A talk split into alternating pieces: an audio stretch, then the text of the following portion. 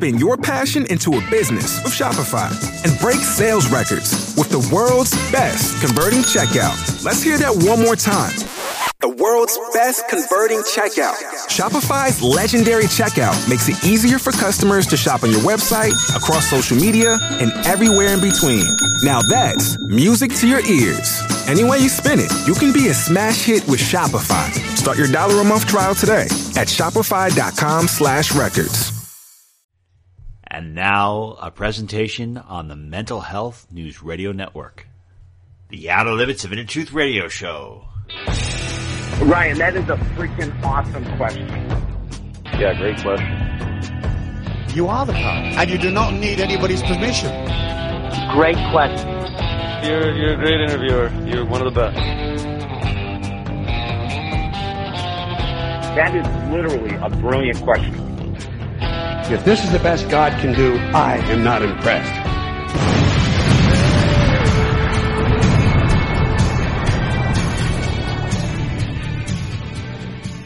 Good evening, everyone, and welcome to the Outer Limits of Inner Truth Radio Show.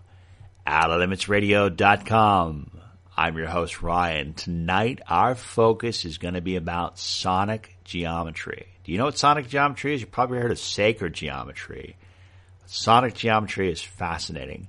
And before we begin tonight's show, I just want to bring to your attention that now is the magical time of year where people trample each other at malls to buy gifts for people for Christmas and the holidays as a means of expressing their love. Well, if you really love someone, here's an idea, here's a gift suggestion. Why not get them a reading with one of our virtues, with psychic empath, Lisa Kaza, psychic medium, Carrie O'Connor, or astrologer, Constance Stellis? Get someone a reading with them and be amazed because you're going to get someone the gift of introspection within themselves. And let us begin tonight's show. Joining us now is Eric Rankin. He's a creator of sacred geometry videos that you've probably seen on YouTube because they've gotten downloaded millions of times. He's also a lecturer. You've probably seen him lecturing some of the biggest shows out there. You can also learn more about Mr. Rankin by going to his website at sonicgeometry.com. Mr. Rankin, it is a great honor to have you with us today. Thank you for being with us. Hi, thanks. It's always fun to talk about this stuff. Thank you. So, from the casual observer, what exactly is sacred geometry? Well, it's in my particular field, we call it sonic geometry. Okay. Sacred sacred geometry is curvilinear uh, geometry, meaning it's curved geometry, usually with circles, but does not have to be. Um, so when people talk about the flower of life or the seed of life or the fruit of life, you're talking about circles or intersecting circles.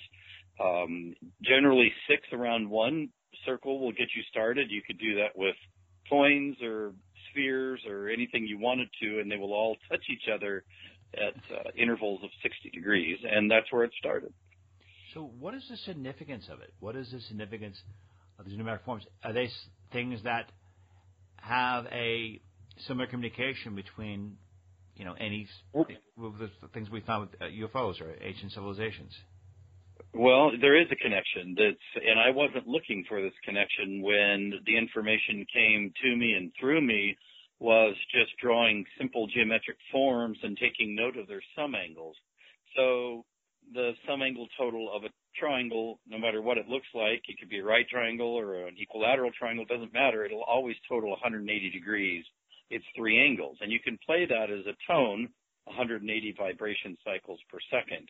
And then you move up through the geometric shapes and what, if you play each geometric shape, you end up getting this very familiar chord to our ears. It's called a major chord in music, but it's just sort of la, la, la. And it was fascinating to me that geometry would reveal the numerical sequences you needed to have to build this perfect, beautiful form of music.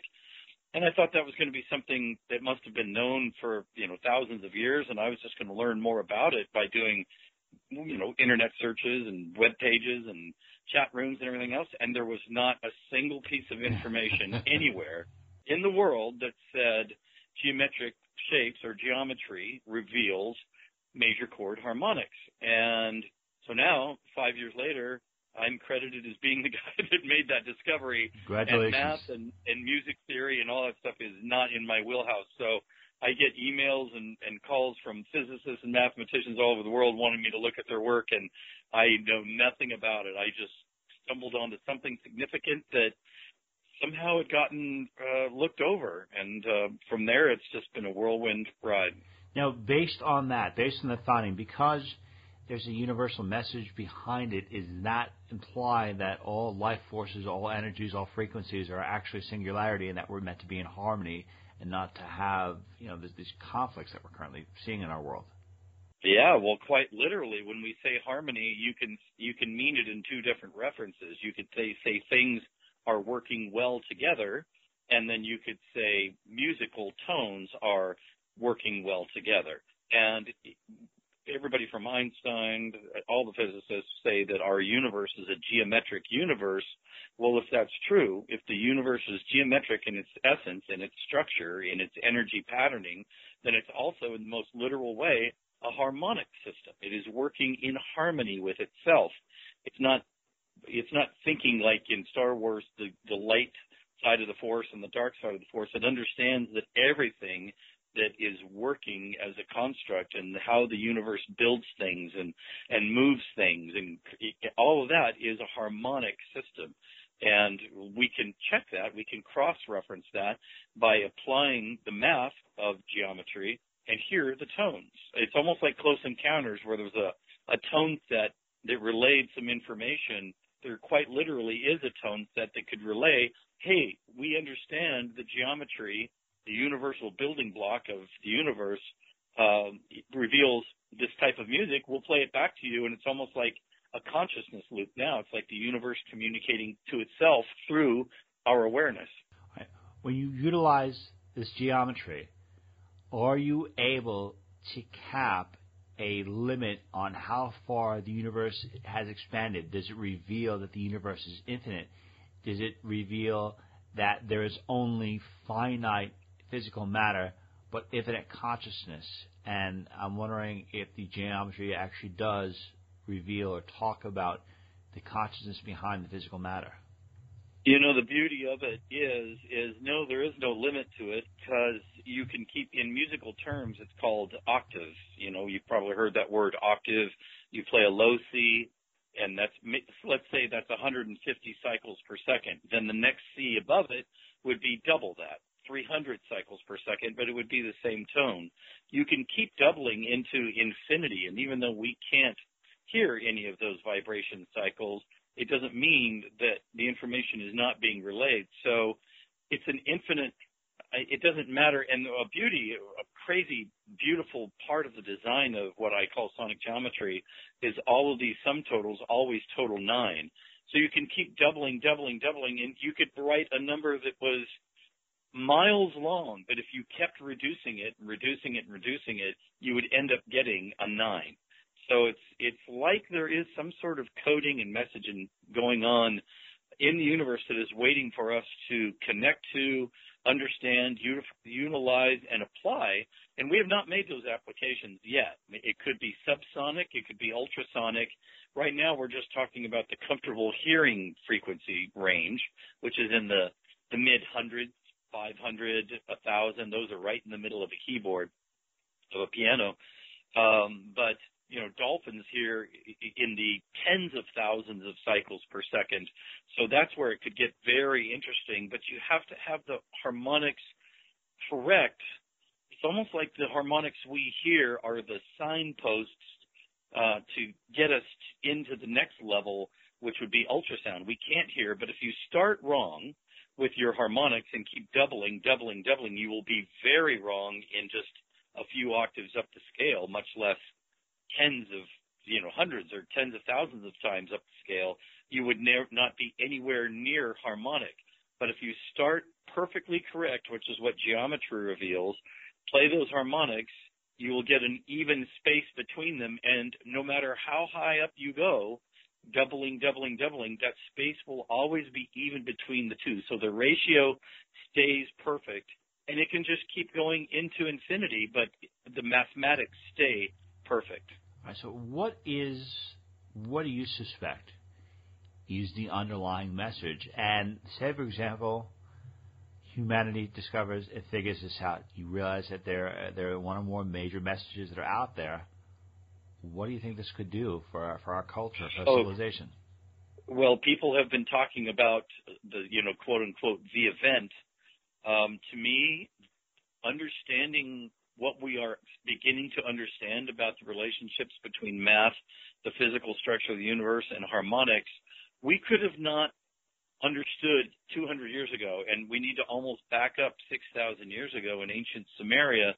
That's where a lot of this information started, and it's a story that actually happens to involve extraterrestrial contact. That the invention of many of the technologies we use today, we're not talking about the advancements of technologies, we're talking about the invention, first time use of technologies we use today, and those would be such things as the first written language in the world, the mathematical system that creates algebra and trig and calculus, the uh, first wheeled and axled vehicle, the first sailboat, the first loom to weave fabric, the first pyramid.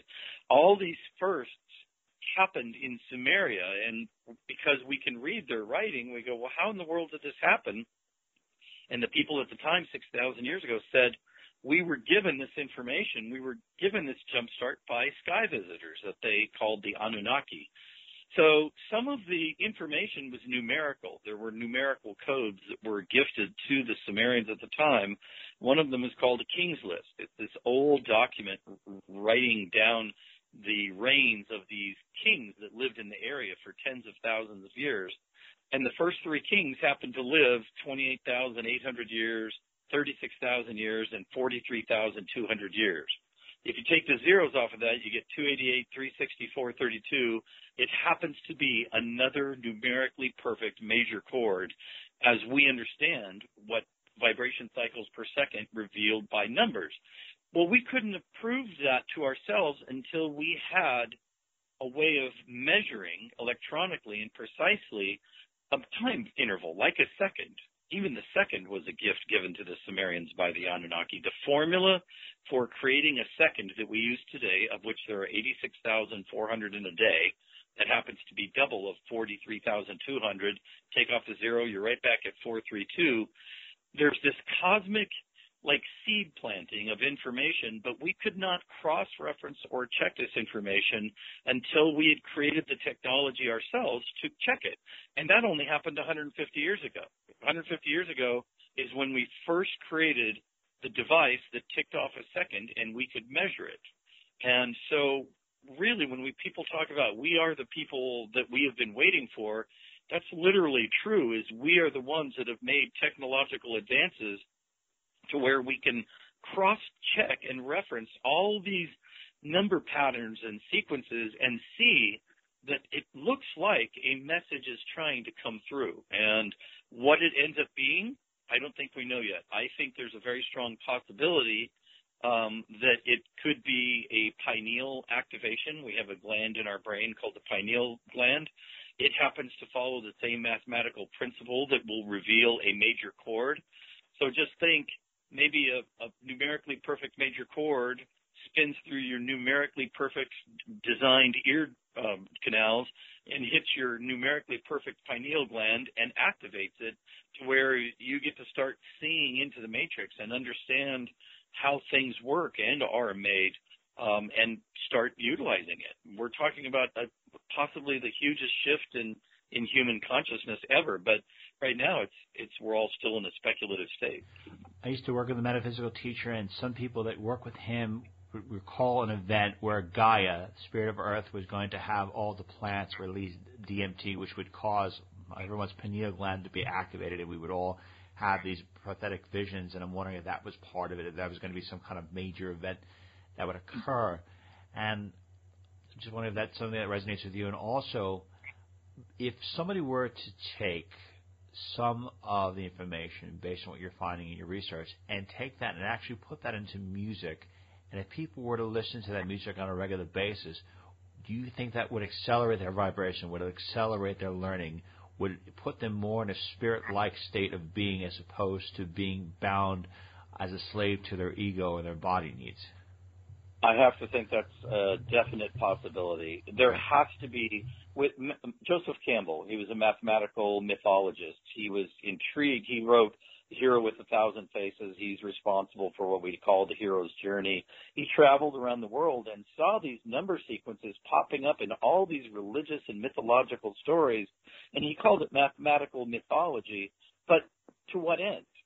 People know that there's 108 beads in a mala necklace in Hinduism and 72 names of God in Judaism and all these number sequences, but they don't know why. And it seems to be that there's an application, and the only application that really makes any sense of how these numbers fit with each other is in the realm of harmonics. So what happens when we play these harmonics? I think you language that perfectly that exposing ourselves to these numerically perfect harmonics, which you cannot do by listening to any modern music. Modern music is tuned in a, a system that we call equal temperament, and all the numbers have been fudged uh, to where you don't get a 288, 360, 432 chord anymore. You get all these weird numbers with decimal points that are near it, but they're not perfect harmonics. And nature, in its math, uses perfect numerics to build things. Geometry is a study of perfection. So I have to think that if we start playing, composing music and playing these tones, that yes, entirely possible that would activate our pineal gland, vibrate ourselves in a harmonious, natural way, and maybe just allow us to create our own DMT. We don't need to wait for it coming from some other source.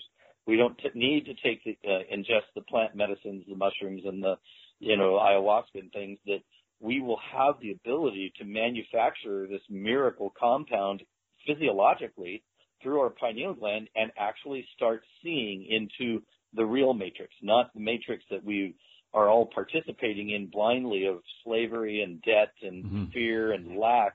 We're talking about the real matrix of creation in the universe, and uh, that's a that's an incredible moment in history that we might be in. Excellent. I, I would be really wonderful to, to finally see that. Two part question for you. One of them is what is the closest that human beings are capable of getting to hearing authentic sonic geometry, actually hearing these things? Is there any tracks that you would recommend that people can get close to it? And also, if a person is op- oscillating on an alpha, beta, gamma, or delta frequency, what brainwave frequency should they be on to become the most sensitive and to absorb it and to get the maximum benefit of hearing this tonality in its, its most pure form that it's, it's accessible to them? Well, that's that's work being done right now. We are working. I don't know if you're familiar with uh, what cymatics research is um, where you, whether it's a medium of water or sand on a plate or flour or cornstarch, you can apply vibrations to it and actually see patterns, holding patterns like standing waves, and they will make beautiful forms or blobby forms or geometrical forms. And incredibly, first time we did this when we applied, so a, a symbol for enlightenment, uh, one of the symbols for enlightenment, you will see it all the time, is the lotus blossom. You know, we see the lotus sometimes pasted right over where a third eye would be, or we see the lotus flower representing enlightenment. Well, when we played uh, through cymatics, we had a speaker and vibration and a, a capture, you know, capturing vid, uh, visually through a camera. We played the triad. We played that exact triad, 288, 360, 432. And incredibly, at the cymatics research lab that had been functioning for years, they had never seen what came through, and it was a dynamic lotus flower pattern um, in 3D. It wasn't flat. It looked like a lotus was actually blooming out of the surface of the water. Um, so it tells us there's a, a, visual affirmation that we might be on the right track, um, and that these ancient religions and belief systems that somehow related to lotus to enlightenment or expanding consciousness is actually the perfect geometric form, um, right down to its pineal patterning of how it unfolds and grows. So we're we're just getting started, and no, really you can't. Um, there's a lot of confusion when people talk about 432 tuning, things like that. But if you just detune a keyboard, let's say, or a synthesizer from 440 hertz, so right in the middle of the keyboard you have an A, And if you play that A, the international standing for it is uh, standard tuning for it is 440 vibration cycles per second. Um, it, you can detune that to 432, and a lot of people do that, and music will be written in 432. But all of the harmonics are still equally tempered. They're still fudged and just close enough to sound okay to your ears. But frequency, I mean, frequency is a, the force of nature that spans many different applications and music to your ears is just one of them. So you can be close enough. You can fudge harmonics if you're talking about being good enough for music. Obviously, we hear beautiful music, meditative music, rock and roll music. You know, it doesn't matter, but it's always off. The harmonics of it are always, if you actually play those three tones as just pure sine waves, they will actually agitate you because they pulse. When you play perfect harmonics, there is no agitating pulse. It is just a smooth hum without any vibrato or pulse to it.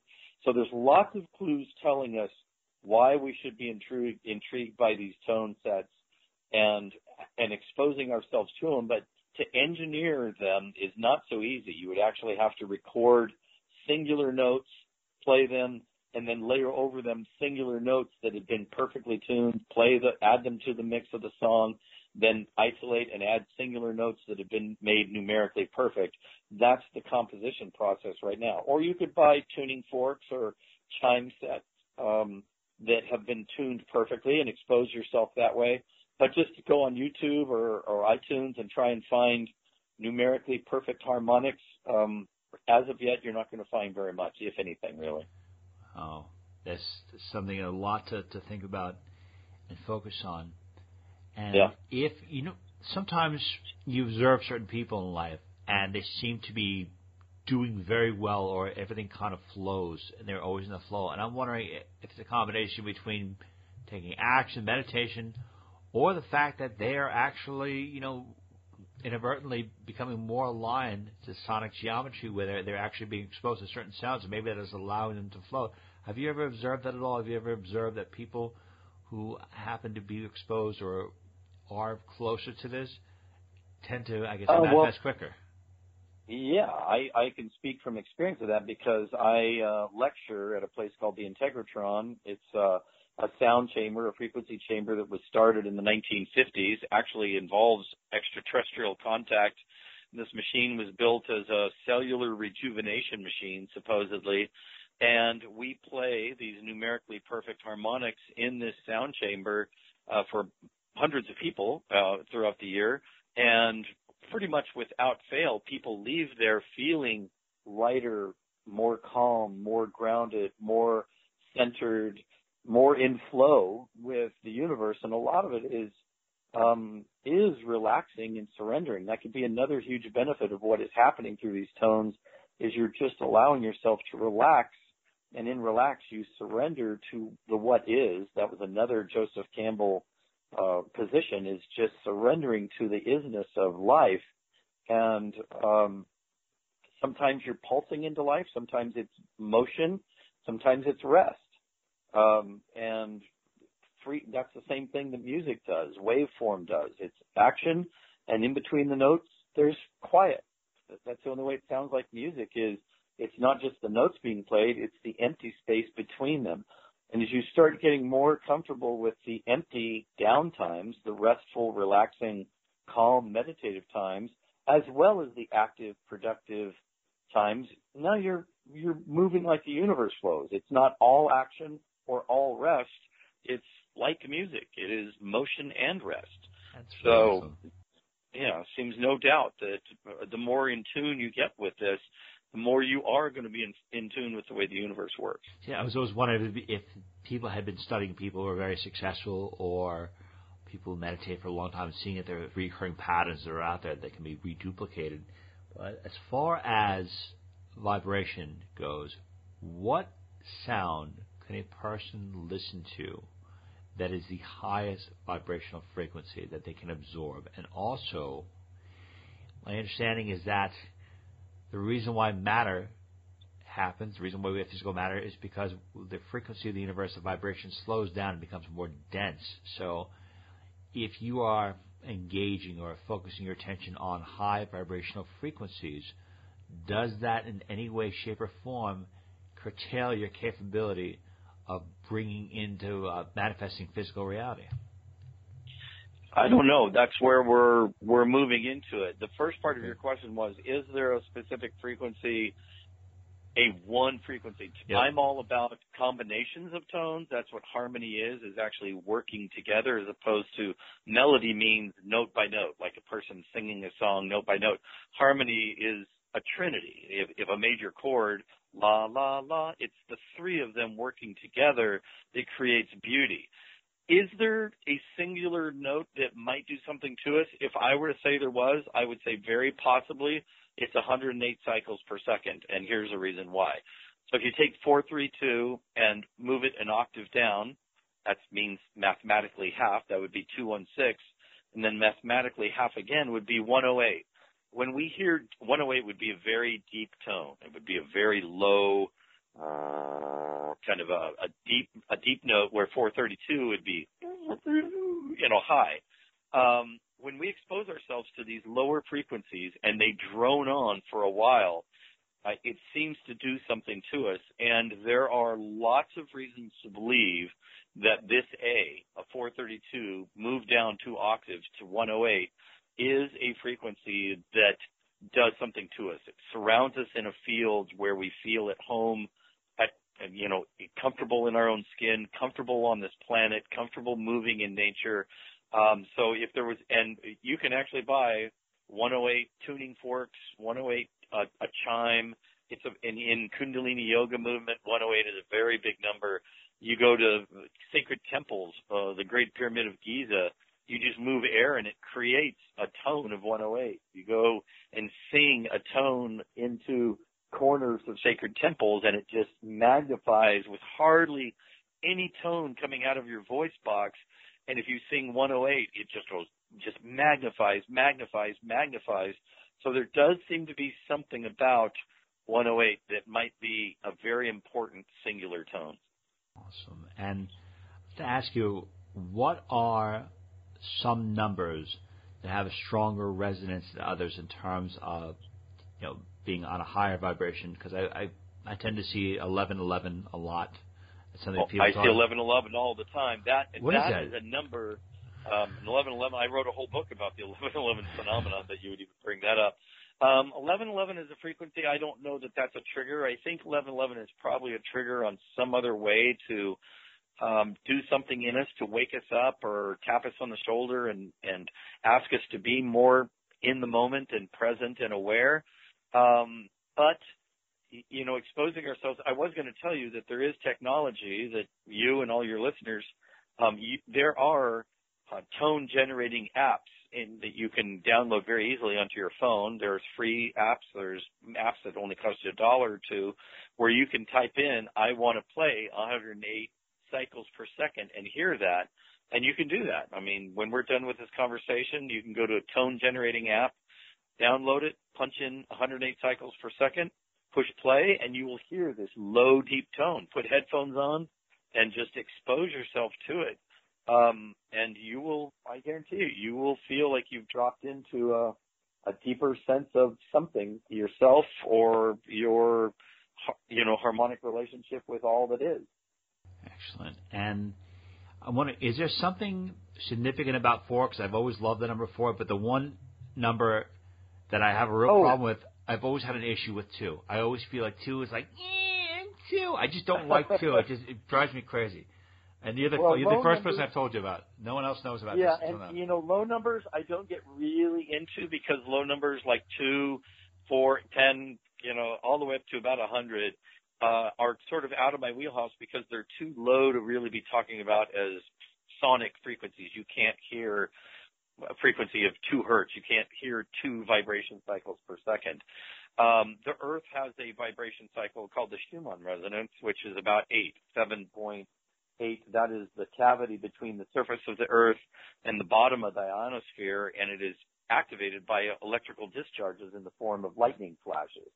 So lightning hits the ground, it senses this vibration that bounces up between the surface of the Earth and the bounces down from the bottom of the ionosphere and it's like Earth has a a, a wavelength frequency very close to eight hertz, um, but you can't hear that. What you were asking about are there numbers that jump out as maybe something really significant? And there are. It's crazy. In every major religion, religious and myth, you will see the number 72.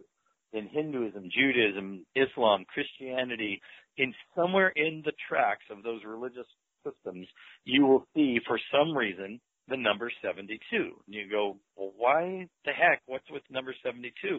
We don't know. We don't know why 72 should be important. It just happens to be in all these stories. If it's in these stories, it's almost like it's just trying to get our attention for what purpose? And 72 happens to be a harmonic of 108. You know 108 is is a fifth away from 72. So it's like these numbers are talking to us for a reason to apply its frequencies, I believe. My father is 72, and he does try to get uh, my attention. So I, I, I he's going to get a kick out of this. There you go. I, I'm going to tell him. I go, Dad, you're sacred. You're sacred. You're the magic number. This is 72. Is 72 is a magic number for sure. You know, I love the idea uh, that you, and of course, your research. You're, you're talking about engaging with other, you know, civilizations beyond Earth, and I've heard about the Anunnaki before. My understanding is that they had something to do with our creation. So, mm-hmm. is there a way of utilizing sacred geometry as a means of discovering what civilizations have been have been here or actively working with humans, and what civilizations have the best intentions for humanity and what civilizations may actually want to destroy humanity? Well, if if let's just say, you know, whether it's true or not, let's say that there are uh, different forces at work. So if there are different sky visitors. There are um, races of intergalactic beings that have been able to travel here more advanced than we are. I mean, look at the advancements we've made in the last 500 years. I mean, from what we can create, how far we can see, things we can know in physics and how the universe works. I mean, it's it's like magic compared to what people would have thought possible 500 years ago. Imagine where we might be if we stay on this planet for another thousand or five thousand years. What we might be capable. We might be capable of being those intergalactic or at least interplanetary visitors that we're arguing about now. But let's mm-hmm. say whether you're benevolent or not. It looks like the information that we are gleaning out of this, like sacred geometry, it looks like what I would call a benevolent force because sacred geometry really does end up creating a 2D template, a, a two-dimensional flat template for a, a, believe it or not, a four-dimensional pattern um, that is being called the, the actual structure of the universe. Sacred geometry has been seen all around the world, this interlocking of circles at 60 degrees, one sixth of a circle intersection. Um, that was left for us. So I would have to think if this is something profoundly beneficial about understanding the structure of the universe left by an intergalactic visiting race, they would most likely uh, be a benign race because they're giving us information that opens up many rooms. I mean, they're handing us the keys and just waiting for us to turn the right locks with them. Got it. And as far as sonic geometry goes, mm-hmm. would you compare it to, say, for example, you have, before something is, is manifested in physical reality, you have the intention behind the physical manifestation. Mm-hmm. Is the geometry like a um, how do I say it this way? A, a print, a basically a, a um, an energy reading, uh, sorry, a description of what has been created in physical reality, but not the intention behind it. Does sacred geometry, in any way, shape, or form, describe the consciousness behind the creation? It could. Um, so, if you're getting into the metaphysical realm, where some people will say things like thoughts or things, you know, on a certain level, that makes no sense. A thought has no weight. It, it, you can't tap on it. You can't hold it. So we go, no, it's not a thing. But if you're talking about vibrational essence, if everything is vibrational essence, every single thing on, on the smallest scale is vibrational in essence. We are. Our, if you break us down and keep getting under more powerful microscopes and seeing our structure, there gets a point where we are just the same atomic energetic structure as anything else, and there's really nothing there. We just start seeing atoms separated by a lot of space with lots of space inside each atom. So to say, well, then that starts sounding like a thought. There's nothing there but waveform and patterning. Then you could say, yes, a thought is a thing, even though it is the precursor to manifesting a physical thing that we can hold and, and touch and, and utilize that it, it starts opening up this conversation saying a thought is a certain type of vibrational thing, just the same way that we are vibrational things. So it's, we're talking about opening up a, an entire new realm of thinking, uh, using technology, understanding the way the universe actually works. Right now, we're we're fumbling. We're, we've made some major inva- advancements but for every advancement we make in physics, we still are left with mind-bending puzzle, you know, puzzling questions of what is first cause? What is first source? Was it a big bang or was it something else? Who created the big bang? I mean, we, you, you eventually kind of break down what's at the edge of the universe. Another universe that has an edge intersecting with ours. We don't know these things yet, but we are advancing. We are understanding. And the more we begin to understand, our logic gets a little fuzzy around the edges, but it's in that fuzziness that other ways of thinking can come in. And that's where exciting aspects of physics are happening is we're, we're getting that it's in the fuzzy logic that we're going to get some concrete answers and they're not the answers we think we know yet. Right now, physics Uh, is a is a big conundrum. I mean, Einstein couldn't solve it. We have particle physics, the way things happen on a very small scale, we can predict. We have astrophysics, how things work on a very large scale, planetary movement and things. But those two branches of physics don't talk to each other. And everything we understand about nature is like, well, a small thing should create a large thing, just getting larger, larger, larger, like music. You double, double, double, double, that's an octave why doesn't that work in creation in physics? Well, maybe it does. There might be something we're just not understanding yet about the geometric structure and the way it works of the universe. But if we start getting into waveform and pattern and vibration and the essence, before we start using words like solid matter, there is really no such thing as solid matter if you just keep looking small enough. The only reason something's solid is everything is spinning and why you can move your hand through a still uh, fan, an air conditioning fan, but as soon as it starts spinning, you can't move your hand through it anymore. That's the only reason we have matter is everything's spinning and things feel solid to us. But if you look at it under a powerful enough microscope, there is no matter. Wow. There's only energy. That's awesome. Mr. Rankin, sometimes people talk about saying, well, I want to be at a high vibrational frequency on Earth. They say, well, you know, a, well, high vibrational person is somebody who carries around unconditional love, and a low vibrational frequency is somebody who's, you know, perpetually obsessed with creating death and destruction.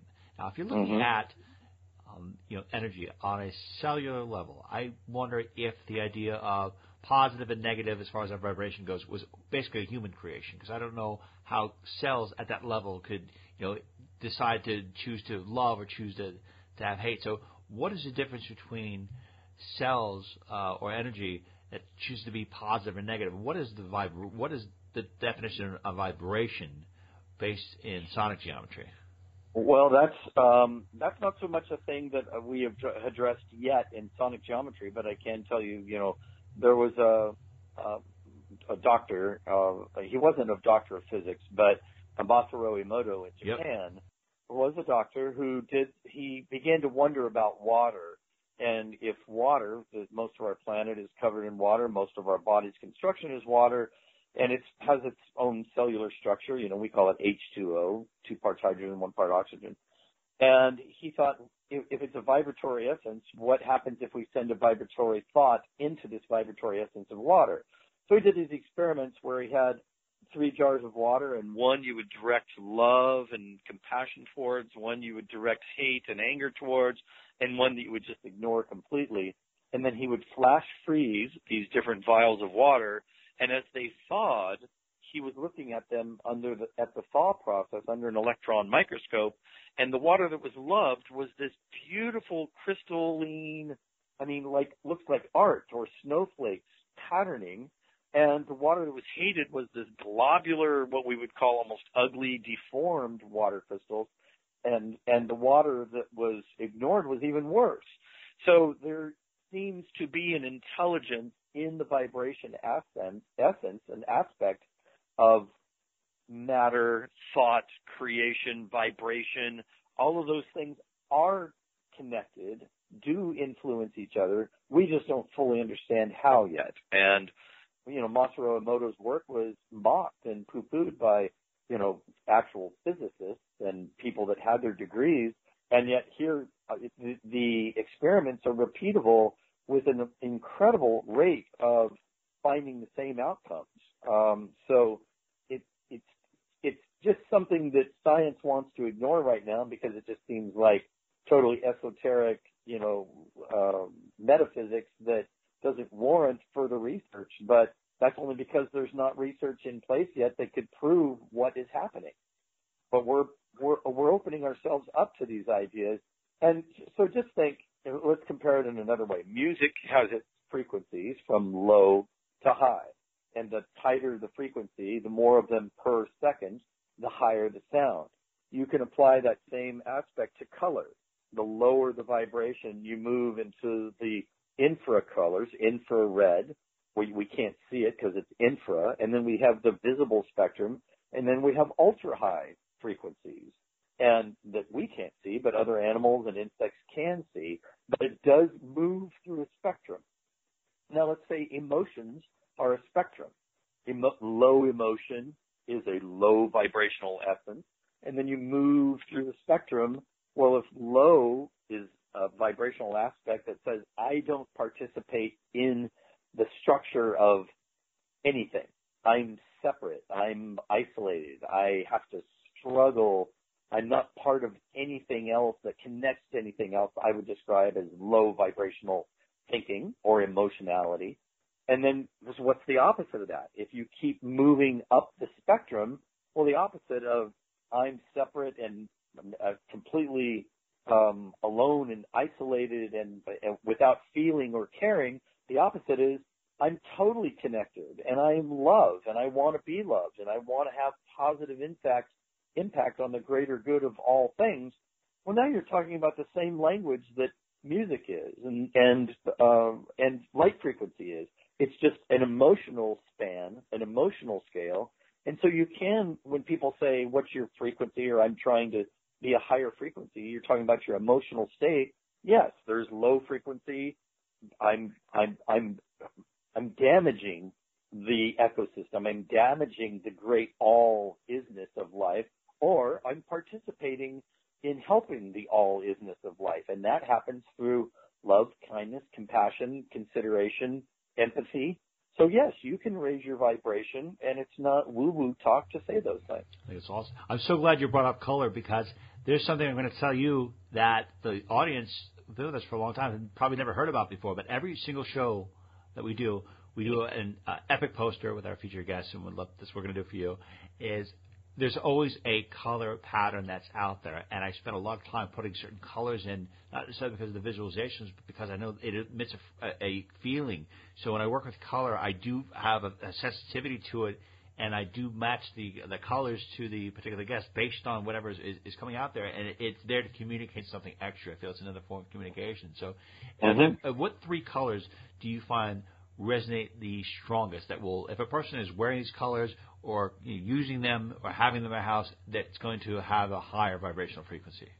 Well, my favorite, personal favorite color is turquoise, but beyond that, turquoise is a mythological protection, high vibration color in myth- mythologies and religious. I mean, from here in the United States, uh, um, in America, we have the native cultures. Turquoise was the protection stone. I mean, what makes you say a color is a protection stone.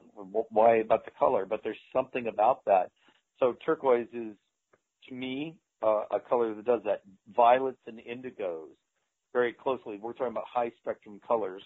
uh, that would be another one for me. And then gold just seems to be a color that uh, stirs in us something to think of um, exaltation or elevation or ascension. So those would be my three: would be turquoises, violets, and gold. That's so amazing. Turquoise is my favorite color. I have it. I have it all over the place. That's really awesome. Uh, Mr. Rankin, I want to thank you so much for being with us today. I thought your discussion was fascinating. I love your research. And thank you. Yeah, thank you. To learn more about Mr. Rankin, please go to his website at sonicgeometry.com. Mr. Rankin, how can people get in touch with you? And what? Um, yeah, um, they can actually get in touch with me, with me through sonicgeometry.com. My uh, web page is uh, the web page there has my email address and even a phone number. I think people text me. Um, I have a radio show of my own in Laguna Beach, Awakening Code Radio, and we have a message board there. That's a great way. Just like Awakening Code Radio, we talk to physicists and scientists and you know uh, people talking about raising the vibration on this planet. We do that every week, once a week. So, like, I invite your listeners to like our show. It streams and is on podcast, Awakening Code Radio, very easy to find once you find our, our Facebook page, message me through that. Will do. Rankin, thank you so much. Thank you. Okay, everyone, that concludes today's edition of the Outer Limits of Inner Truth Radio Show. Special thanks to our incredible guest, Mr. Eric Rankin, and special thanks as always to our virtues, Miss Carrie O'Connor, Miss Lisa Kaza, and Miss Constance Stellis. To learn more about the Outer Limits of Inner Truth Radio Show, please go to our website at outerlimitsradio.com. Until the next time we meet, my friends, I wish upon you an abundance of peace, love, and beers. Take good care. Thank you as always for listening.